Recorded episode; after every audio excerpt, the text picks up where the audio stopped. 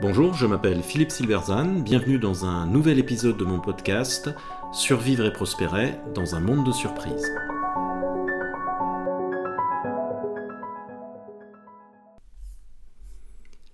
Le canard était toujours vivant ou comment l'entreprise peut sortir de la spirale du déclin.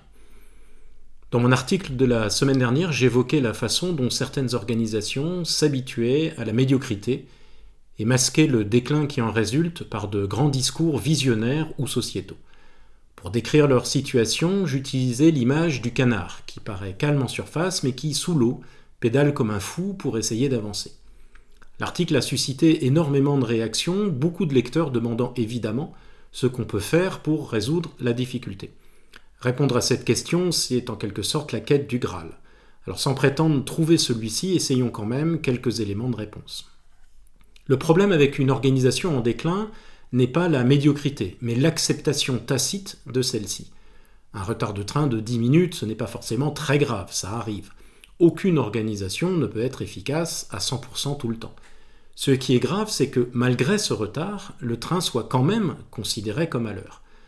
Lorsque l'organisation masque ainsi ses dysfonctionnements, elle vide les mots de leur sens. Si un retard n'est plus un retard, alors que signifie retard ? Cette perversion des mots est profondément corrosive. Comme le notait Camus, mal nommer les choses, c'est ajouter au malheur du monde. La difficulté est que lorsqu'on est engagé dans cette voie, un retour en arrière est extrêmement difficile, car on ne sait plus de quoi on parle. Les mots ne signifient plus rien et le collectif, uni autour de ces mots, ne peut plus fonctionner. Une remise à zéro s'impose. Une des façons de tout remettre à zéro est évidemment de nommer un nouveau dirigeant. Prendre acte d'une situation de déclin est toujours plus facile pour un nouveau dirigeant qui peut marquer un nouveau départ, par quelques actes ou discours forts.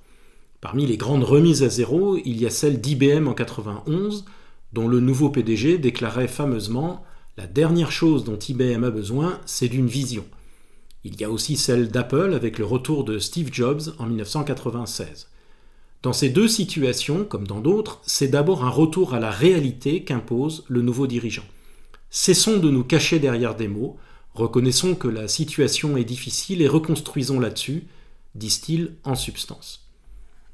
Mais en dehors d'une situation de crise explicitement reconnue par le conseil d'administration, il est rare que le choc vienne d'en haut. Une des raisons est que le déclin est progressif. En s'inspirant des travaux de l'historien Arnold Toynbee sur les civilisations, on peut mettre en avant trois caractéristiques du déclin des organisations.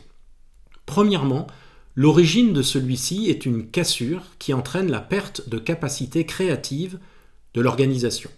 La flamme intérieure des origines s'éteint peu à peu.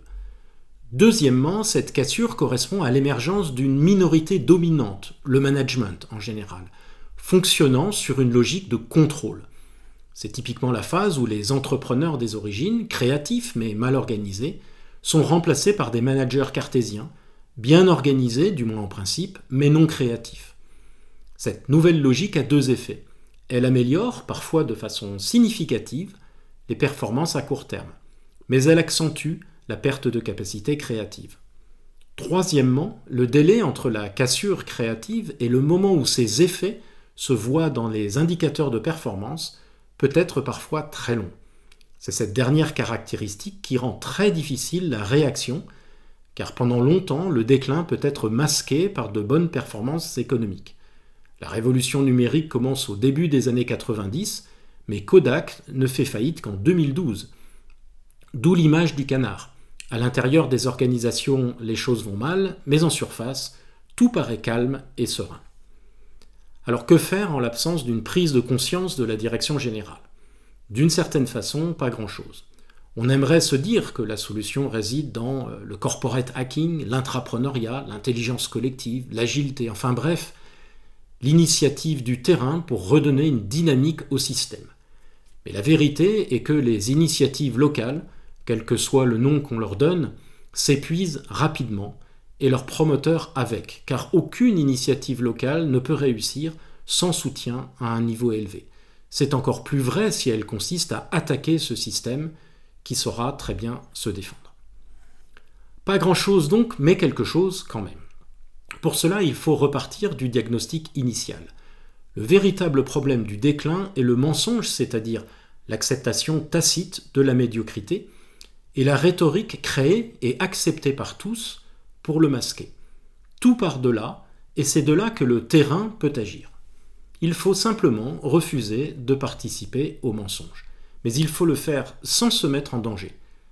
Il ne s'agit pas de se mettre debout sur la table à la cafétéria et de lancer un cri de révolte. Ce serait une attaque frontale contre le système, donc stérile et dangereuse. Il s'agit de, proté- de procéder par petites victoires contre le silence, en créant en quelque sorte des coalitions de paroles libres. Concrètement, trouver une personne, puis une autre, puis une troisième, avec lesquelles on peut parler librement de la réalité. Il ne s'agit d'attaquer personne, il ne s'agit même pas de trouver des solutions, simplement de ne pas participer au mensonge. C'est extrêmement puissant parce que ça prépare le terrain, et que préparer le terrain est la clé des révolutions réussies. Dans son ouvrage « La chair et l'acier », l'historien militaire Michel Goya raconte ainsi comment l'armée française a réussi une réforme profonde durant la Première Guerre mondiale. À l'entrée de la guerre, elle n'était pas du tout préparée et était restée en quelque sorte dans le modèle de la guerre de dix-huit cent soixante-dix. Les résultats des premières semaines furent catastrophiques. Pourtant, à la fin de la guerre, elle est la plus moderne du monde. Qu'est-ce qui lui a permis de se transformer aussi rapidement ?